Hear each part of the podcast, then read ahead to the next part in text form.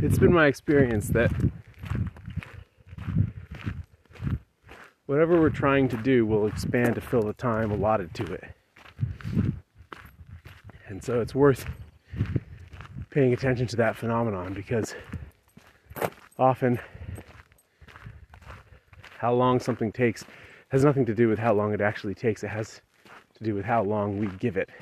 But there's a corollary with this, which is that it is difficult to finish things. And I think this is really where that phenomenon stems from is that there's a resistance to finishing things. And I'm not quite sure exactly why that is so, except to say that finishing things appears to, in my own life, have a quality of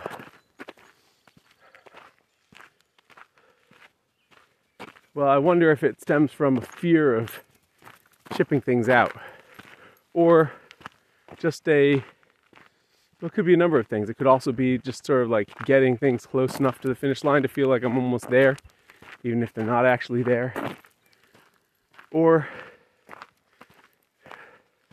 some deeper subconscious thing where I don't want to finish them.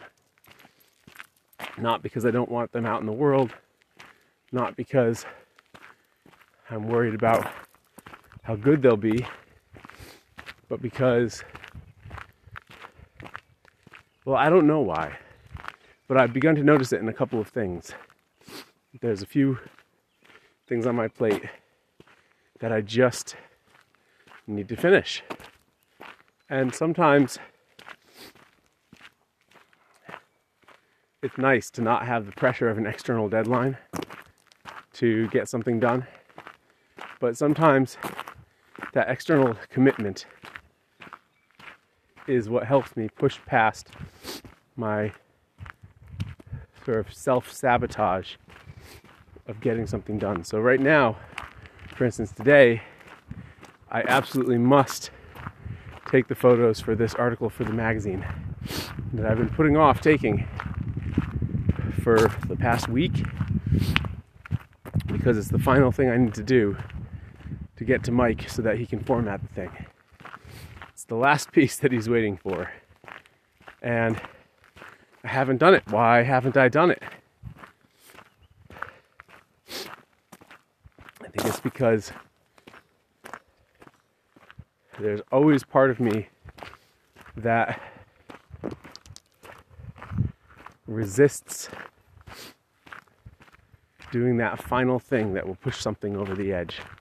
And I can't help but think that this is a more universal human experience.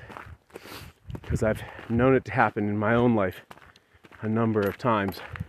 I can actually feel it happen when I get close to the end of a project, like a like writing an article.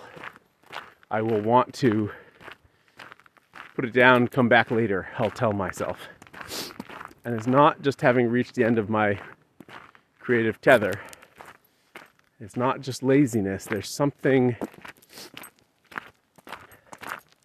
sometimes I listen to it and I think, you know, my intuition is up to something. There's some ending that I'm seeking that isn't quite ready yet. And maybe that's the case with these photographs. Certainly, there will be different photographs now than if I had done them days ago. But